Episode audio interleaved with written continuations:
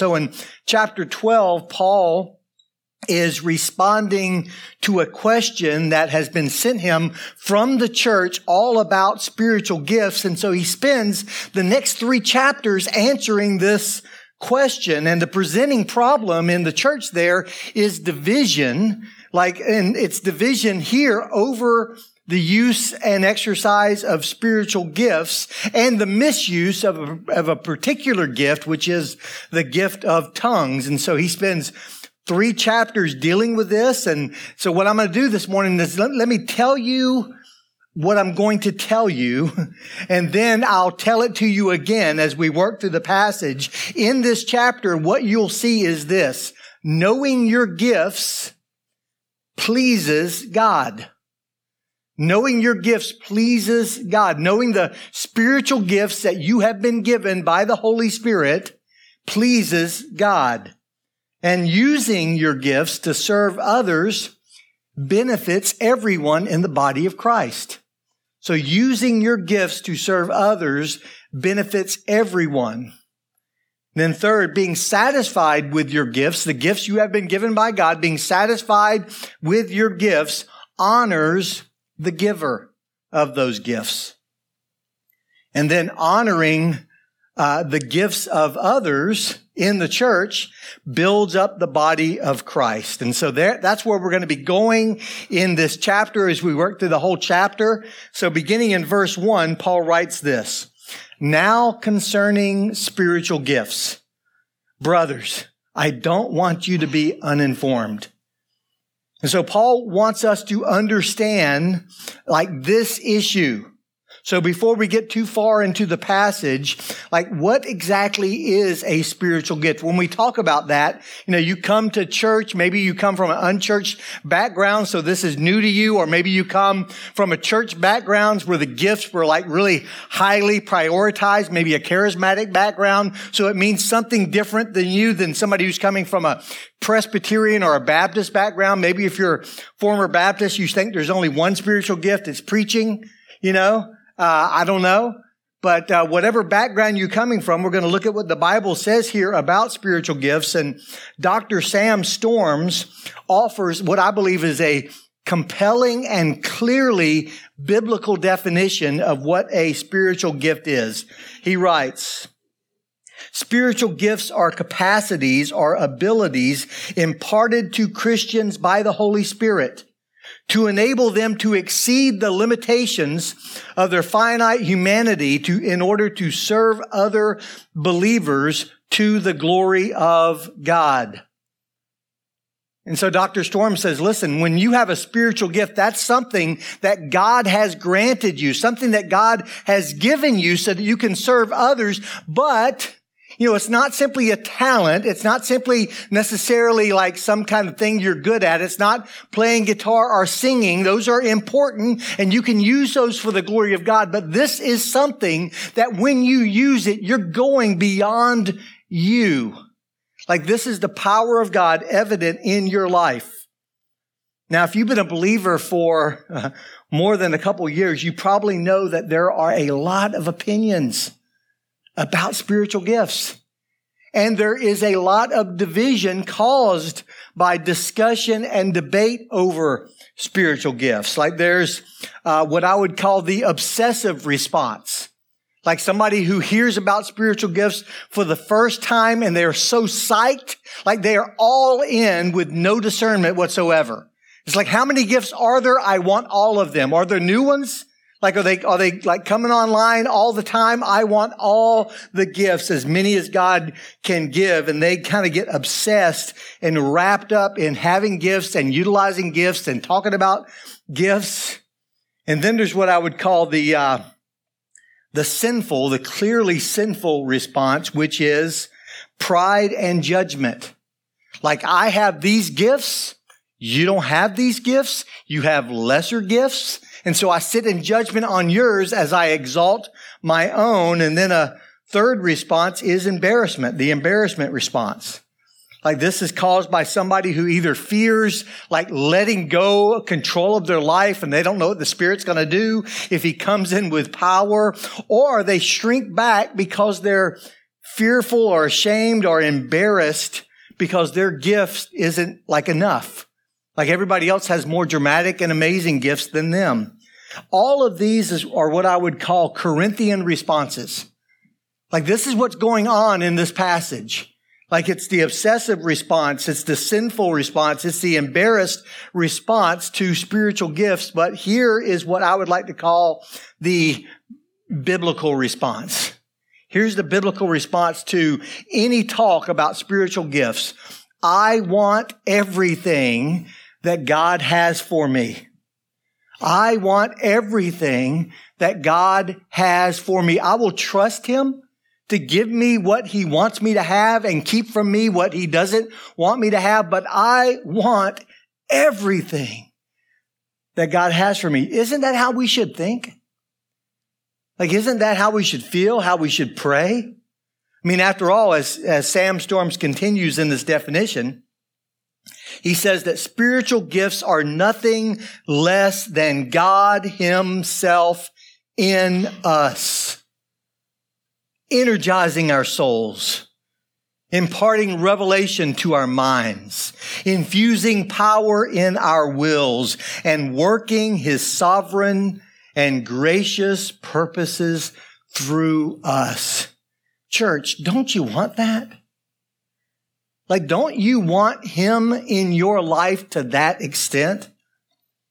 He goes on to say spiritual gifts are God present in, with, and through human thoughts, human deeds, human words, and human love.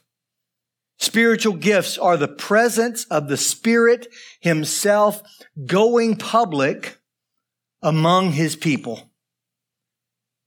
Guys, those are spiritual gifts. And so back to Paul, Paul writes, now concerning spiritual gifts, brothers, I don't want you to be uninformed. You know that when you were pagans, you were led astray to mute idols, however you were led. And so he, Paul tells them, listen, church, I don't want you to be clueless about this. And then he goes on to tell them about something that he knows that they're not clueless about, which is this. Like there was a time when you were pagans, right? Like you remember when you didn't believe. Like there was a time when you didn't know Jesus and you were pagans and you were led astray to idols, which Paul says were basically demons earlier in 1 Corinthians. These idols have a force behind them, a power behind them, a presence around them, and that's a demonic presence. And so Paul is basically saying, hey guys, remember back then you knew something about uh, spiritual experiences? but it wasn't the Holy Spirit. Like you knew what it was like to go into the pagan temple and offer a sac- sacrifice and get caught up in the moment and get caught up in the excitement, the ecstatic experience and the demonic presence.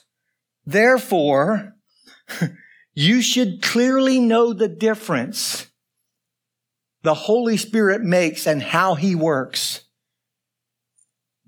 And then he tells us how that is. He says, therefore, I want you to understand that no one speaking in the Spirit of God ever says, Jesus is accursed.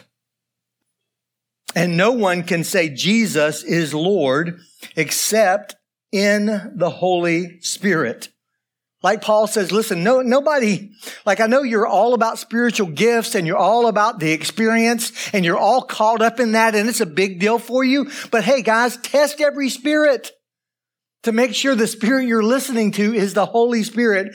Like if a person curses Jesus, they are not speaking by the Holy Spirit, even if they appear to have great power. They may have every spiritual gift in the world, but if they're saying Jesus is accursed, that's not of God. And if a person declares Jesus Christ is Lord, they are speaking by the Holy Spirit, even if they don't appear to have great power. Like whatever their spiritual gift is, if you have in your mind a mental list of spiritual li- uh, gifts, whatever one you would put as the least significant, if this person has that gift, and yet they can say Jesus is Lord from the depth of their heart and declare that boldly. That is the power of the Holy Spirit in their life.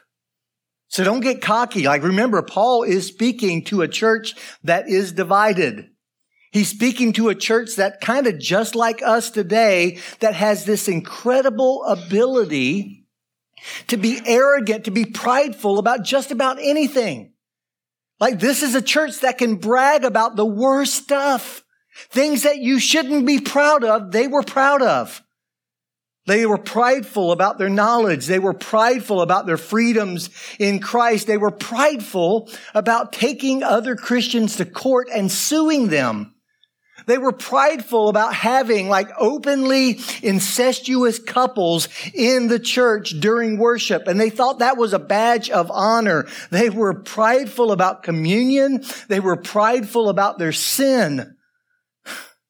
And now you get to this section and they actually want to one up each other about their spiritual gifts as if their spiritual gifts somehow made them superior to or more spiritual than other believers in the very same church. Like I read this and I think, hey guys, we're all Corinthians, aren't we? We're just like this.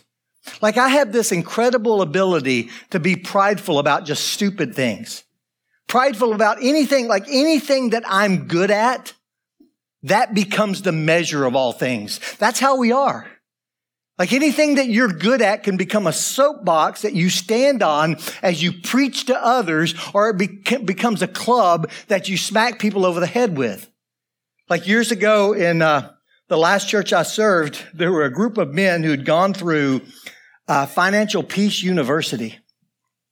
And, and God had really blessed them through that. They had gotten out of debt. They had made wise choices. It had changed their life. But after that, everybody who drove into our parking lot in a new vehicle, they would sit in judgment on like, look at this fool. Lost 20% of its value when you took it off the showroom floor. Like this is crazy. Like that became their soapbox that they preached at everybody else in the club that they hit him with. Guys, we're all Corinthians. And so Paul wants his readers here to understand something. It would be easy for them to think of these miraculous gifts like healings and miracles and tongues as the measure, as the most dramatic evidence of the working of the Holy Spirit in the life of the believer and in the life of the church. But he wants them to understand that the most powerful thing that the Spirit can do in the life of a believer is to bring them to a point of surrender to the Lordship of Christ. Like Paul wants them to understand that the real test of whether the Spirit is working in your life and in the life of the church is whether Jesus is being exalted because that's what the Spirit desires greater than anything else. I mean, do you desire that? Like, do you want to see the, the Spirit of God come in power right now on our church? Like, do you want to see the power of the Spirit like right now? This morning during this sermon in your own life.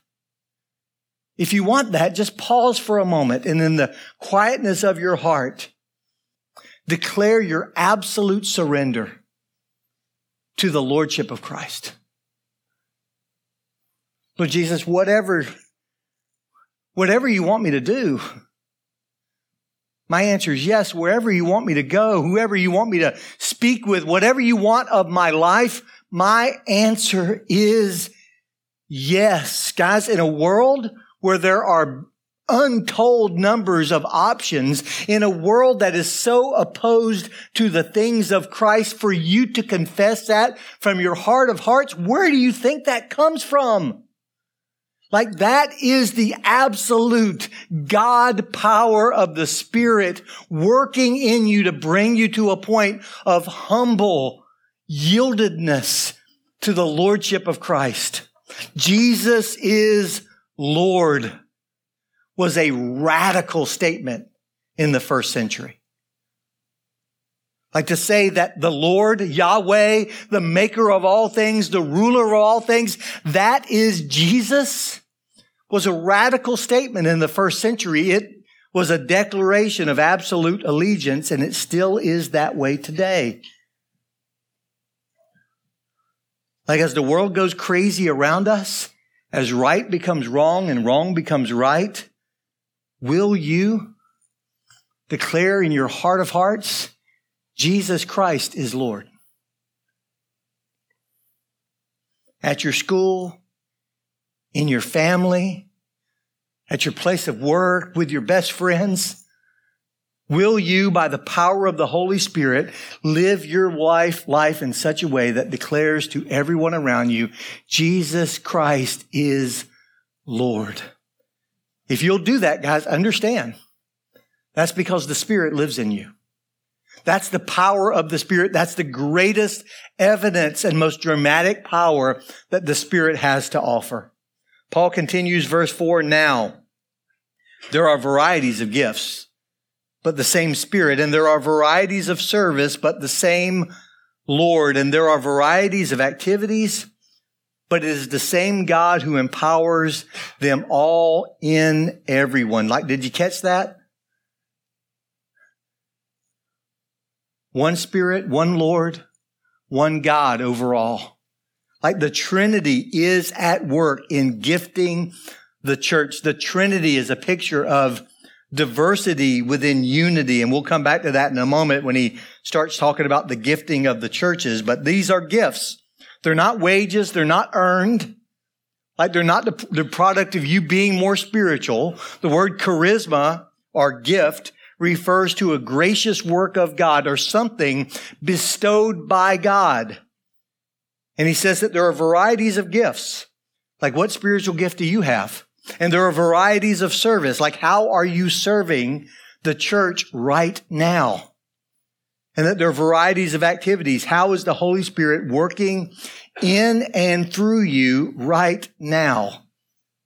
Like what Paul says is that the Holy Spirit energizes and activates the work of believers when they use their spiritual gifts to serve others for the glory of God. And he says in verse 7 to each is given the manifestation of the Spirit for the common good. This, just this verse kind of blows my mind because Paul calls your spiritual gifts, like the ones that you have, my spiritual gifts, he calls them a manifestation of the Spirit. Like to, for something to be manifest means that it's making something evident or obvious or visible. In other words, the Holy Spirit himself is manifested, is put on display in some tangible and clear way when the gifts of the Spirit are exercised in the church. Like you want to see the power of the Holy Spirit? Sign up and serve. Volunteer. Like you want to see the evidence of the Spirit of God in your life and in the church, give your life away and you will see it. You see, spiritual gifts are designed to draw our attention to the power and the presence of God and knowing your gift pleases God. So what are your gifts? Like what spiritual gifts have you been given? It says to each is given so every believer is gifted. And then Paul goes on for the rest of the, the chapter to kind of drive home this message that no one has everything, but everyone has something. Like no one has every gift. If you ever hear a teacher or a preacher or somebody with a like exalted title like prophet or apostle get up in front of you and say, I have all the gifts. Paul didn't have all the gifts. Like no one has all the gifts, but everyone who's a believer has something. Like a gift that God has given them for the good of others, for the service of the church, for the exaltation of Jesus. And the best way to determine what your spiritual gift is, is through using them to serve others. Once again, do you want to know what your gift is? Sign up and serve. Give your life away, volunteer. Like if you've been a believer for two or three or five or 10 years and you've never served in the local church, Like you can take every spiritual gifts test you want and you're not going to get an accurate view of what your gifts are because you're not using them. They show up in service and they're honed in service. They get better. They get stronger in service to others. And that means if you're new, especially to, to church, that means coming and kind of with your hands open, asking, what do you want me to do? Like, where is the need? How can I help? Now, along with that, you can go to spiritualgiftstest.com. Like I've been looking over these all this week, taking a bunch of different spiritual gifts tests, and this is the best one I found. You can sign up, you have to register, but it's no cost or anything like that. I would encourage you all to take your spiritual gifts, gifts test uh, this week, probably not during the sermon, but this week, maybe today, that would be good. And, uh, and you'll see what your top three are, but it's like a really detailed list and about 65 questions. But once again, if you're not serving and if you've never served, you will probably be a three on everything. A three is uh, neither strongly agree or strongly disagree. You're just kind of stuck in the middle because you just don't know. The way you know is by serving. Verse 8.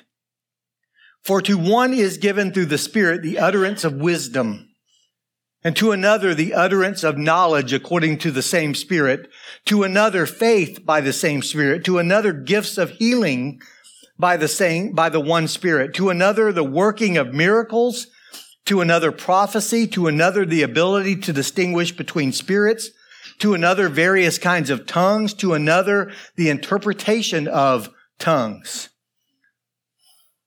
So in the same way that uh, Every member of an orchestra plays a specific instrument. Every member of the church has been given specific gifts that manifest the presence of the Spirit of God when the church gathers, either like this or in a small group or in any other setting. All these are empowered by one and the same Spirit who apportions to each one individually as he wills.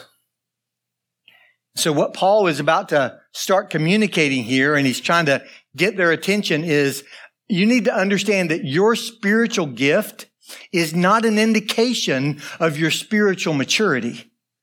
Like just because you have a great gift doesn't mean you're great. All right? Like God doesn't give gifts to people who are great. He gives them to sinners. And so your gifting is not an indication of your spiritual maturity. It's an indication of the Spirit's sovereignty because the Holy Spirit determines who receives which gifts. He distributes them as he wills. Like he individually distributes the gift according to his plan and his pleasure. Like he selects our gifts for us personally. Like it's not like a holy bingo game where he's just kind of turning the thing and you're in line and you get whatever comes up. Like specifically for you, God has gifted you with at least one gift to serve the body of Christ and to bring glory to him. And using your gifts to serve others benefits everyone. Remember, Paul says that they were given for the common good. Like they were given to bring us together. They were given to create unity. In fact, everything that God has done in your life up to this point is for a purpose, whether you believe it or not. Like there is a day when we get into his presence when we'll see how all things really did work together for good for the good of those who love him and who are called according to his purpose. But we can understand that belief now and hold to it. Like God has shaped you uniquely for ministry. Like on your outline on the backside, it asks the question, what is the unique shape that God has given you for service? And by shape, we mean, we mean spiritual gifts, heart, abilities, personality, and experiences. Like you are uniquely you and God has gifted you with spiritual gifts. He has shaped your heart and your personality. He has given you talents and abilities and he has brought you through experiences in life and you should not waste them. Like a few years ago, uh, Pastor John Piper uh, got uh, cancer, and uh, as he is known to do, he wrote a book about it. Like Piper writes a book about everything, and so he wrote a little book that's excellent called "Don't Waste Your Cancer." What he was saying was, listen, these things happen. They happen to believers and they happen to non-believers, but God has a purpose in my cancer and I don't want it to go to waste. Like it is achieving for me something. It's not wasted by God. It is achieving for me like an eternal weight of glory, but I don't want to waste this hardship this side of heaven. Like I want to learn what God has me to learn through this. I want it to like mobilize me and prepare me better for ministry. Whatever it takes, I want that. And so I would say, guys, don't waste your cancer. Don't waste your struggle, whatever that struggle is. Don't waste your failures, whatever they have been. Like don't waste your history, whatever God has brought you through. Don't waste that. Don't waste your greatest mistake your biggest wound. There are people in this church who need to hear from you, who you will have a higher level of credibility than I would to speak to their heart and to speak to that issue because God has preserved you through that and given you forgiveness and grace at the end of it. Let God turn your misery into ministry. Paul wants us to understand, listen, our gifts, these gifts we've been given, they're not ours. Right? God gave you some gifts, but they're not yours. Like they belong to the church. They belong to Him. They're a stewardship. And so have you seen God use you and use your spiritual gifts? Your heart, your abilities, your passions, your experiences? for the benefit of others. In your notes, you'll see a list that's not exhaustive, but just a list of four categories of spiritual gifts. There are 19 gifts that we can find in the New Testament. That list is not exhaustive. There are more than that. It's just the list that we have.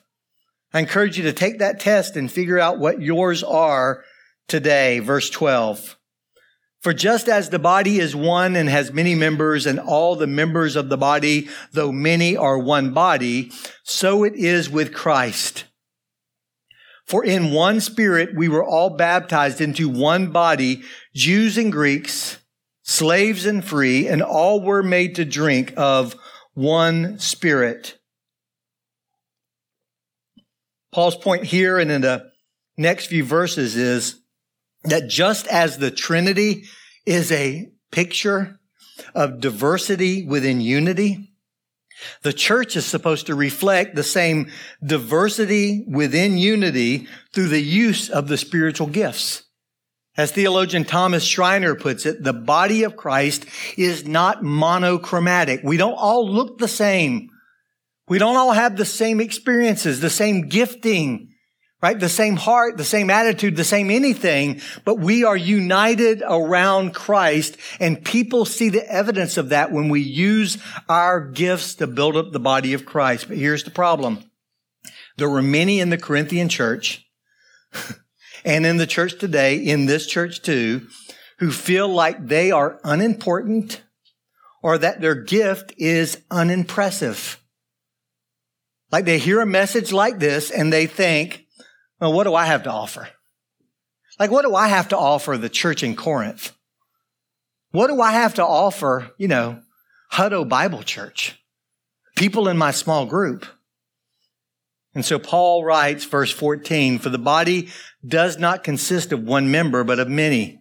If the foot should say, because I am not the hand, I do not belong to the body, that would not make it any less a part of the body.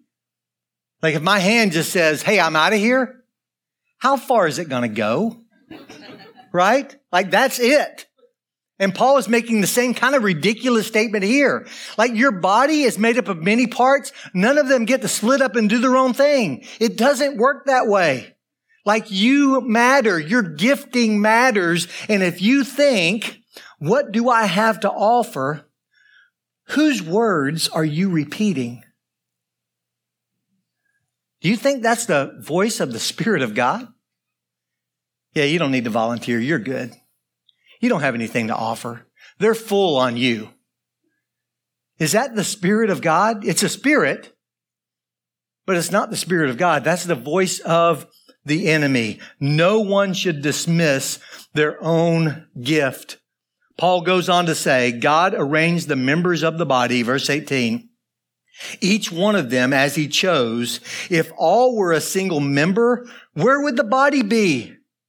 As it is, there are many parts, yet one body. If the body was made up of hands, that would be one freaky body, right? If all we had was preachers, if all we had was ushers, no one would ever sit down, right? Being satisfied with your gifts honors the giver. Like when I give my kids a gift, I love to see their face. I like that's my my uh, love language is gift giving. And I love to give gifts. And I love the response of somebody when they get a gift. Can you imagine the Spirit of God giving this custom package, tailored gift just to you? And you're like, that's it. You just kind of push it behind you. So take the test, the spiritual gifts test. Thank God for what you have and get busy because each gift is equally valuable. But there was another problem in the Corinthian church, and I'll close with this.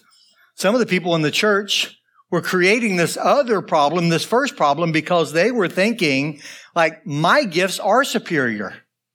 Like, no wonder he feels bad about his gifts. Have you seen me in action? Right? My gifts are superior. And as a, as a result, I'm kind of a super saint. And so Paul writes to them the continuation of the same crazy, ridiculous illustration. The eye cannot say to the hand, I have no need of you, nor again the head to the feet, I have no need of you. Like, I mean, just look at your own body. If I'm up here preaching on a Sunday and I'm moving my hands about and I hit it on this table and somehow my pinky falls off, starts shooting blood everywhere, I'm not going to look at it and say, Stupid pinky, right? It's the least usable finger. Am I right? I mean, who needs a pinky? Gloves would fit much better if you only had four of these bad boys, right? And I'll just kind of go on with my sermon. Who cares about that thing? No, I would be rolling in the floor, crying. I, you know, it it would be embarrassing, humiliating. People would be grabbing my finger. I'd be like, get me out of here. Some words would come out of my mouth. I probably shouldn't say in a sermon. It would be bad. Like, or if I'm, if I'm up here and my appendix bursts, I'm not going to say, stupid appendix. What does it even do? I know a lot of people who don't even have one and they're great, right? It's just a way to lose weight. Get rid of that thing. No, I want mine working. I have two kidneys and you're not getting one. Okay. I want all the parts that I came with. Paul's making that point here. No one should dismiss the gifts of others. That's our physical body in the church. No one should make less of the gifts that God has given to the church. God has so composed the body, giving greater honor to the part that lacked it. Why? That there may be no division in the body and that the members may have the same care for one another. If one member suffers, all suffer. If one member is honored, all rejoice together. Here's the tragic irony of this passage. Paul says that spiritual gifts were actually given to the church for the purpose of bringing unity. Because when you see the illustration of the body, we all recognize, I need that hand. I need all of these fingers. I need my head or else my neck just looks stupid, right? I need this and I need this. Like God gave the spiritual gifts to the church to bring unity to it. And the tragic irony of the church of Corinth is that they were using the thing that was given for unity to bring disunity by bragging and comparing and one-upping each other. And so Paul's point is honoring the gifts of others builds up the whole body. What would we do without our children's ministry workers back there? Rocking your babies and praying for you as you hear the word preached. What would we do without our student ministry workers who are investing in our kids often at an age where they stop listening to mom and dad and they need a mature believer who will speak the truth to them? What would we do without our ushers and our greeters and our counters and the admins and our facility team? What would we do? Like the church needs all of us. You know, I think, uh, an example of how our arrogance shows up is just in the whole topic of spiritual gifts.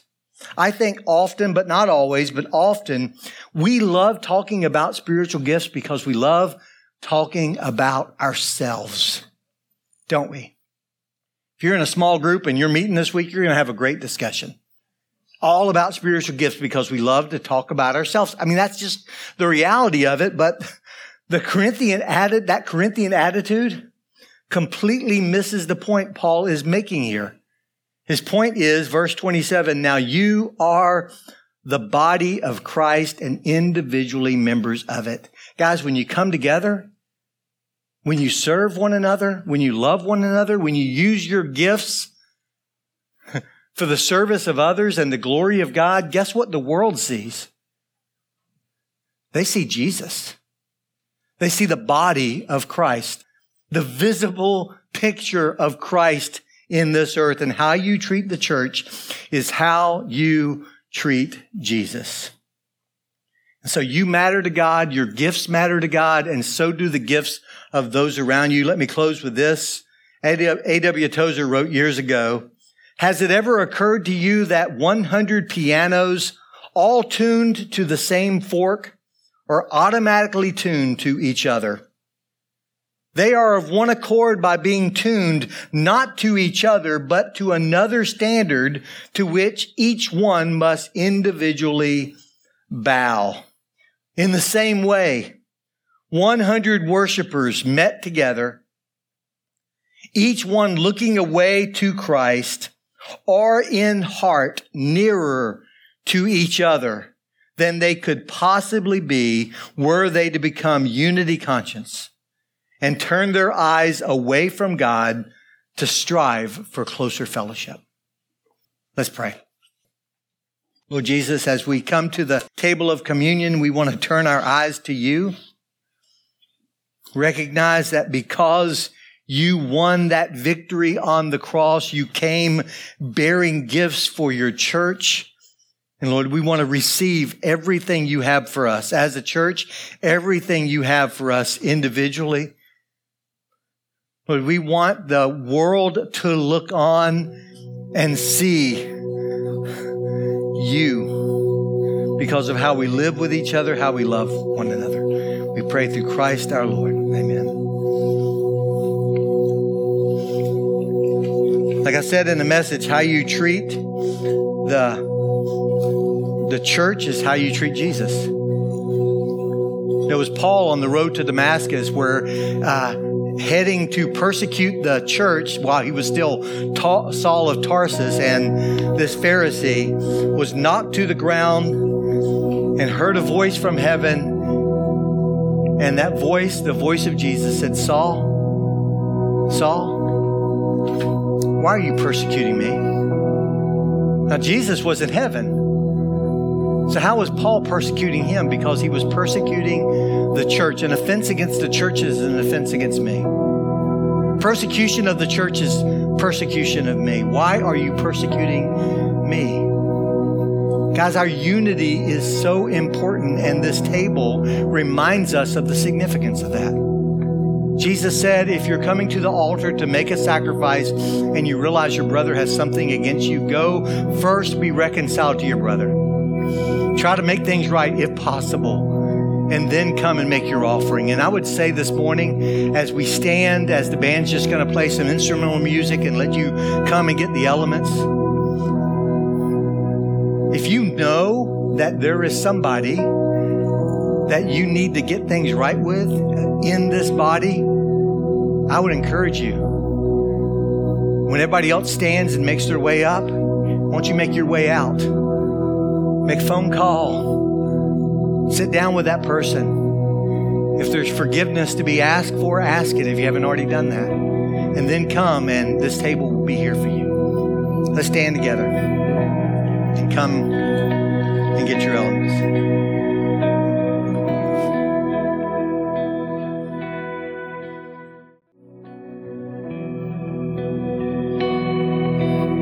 In Ephesians, Paul uh, says that uh, Christ gave apostles and prophets, pastors and teachers, evangelists to equip the saints for the works of service until the body of Christ is built up. In the context of that passage, he gives the image of this victorious, like king, this victor who comes in his victory in that parade, bearing the spoils of his victory. And there's all these gifts that he brings, and he gives those gifted people to make up the body of Christ so that we can all be complete. You are gifted by the Spirit because his body was broken for you. Do this in remembrance of him.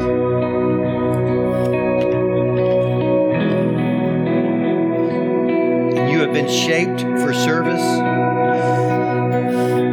Whatever you've gone through, whatever hardship or heartache, whatever loss, whatever sin you've given yourself to, and that God has delivered you from and is delivering you from,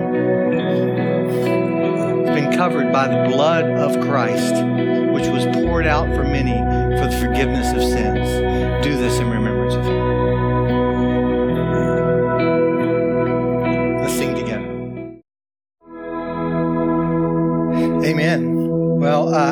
got to speak to y'all in a couple of weeks, and so uh, I haven't been able to speak to you since uh, the Supreme Court decision on uh, June 24th. The Supreme Court uh, ruled uh, and overturned Roe versus Wade, and guys, which is a huge victory for life. And I know that this is a very personal and emotional issue for people, but uh, I just want you to know that uh, we should never apologize for standing up for the for the life of the unborn. Um, it's a time for compassion, uh, but it's also a time to be brave. Like we need to double our efforts to uh, serve women in our state and in our community who are experiencing pregnancy as a crisis.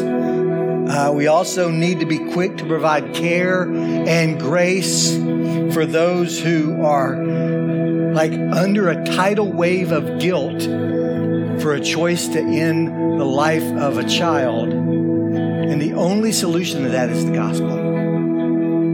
And so, guys, if you've ever had the thought of, I ought to be a foster parent, maybe I should adopt. you know, maybe I should support a crisis pregnancy center, or uh, maybe maybe I should support this one gal who is experiencing pregnancy and she doesn't have a husband. Have you ever thought those things? Now's the time to do that.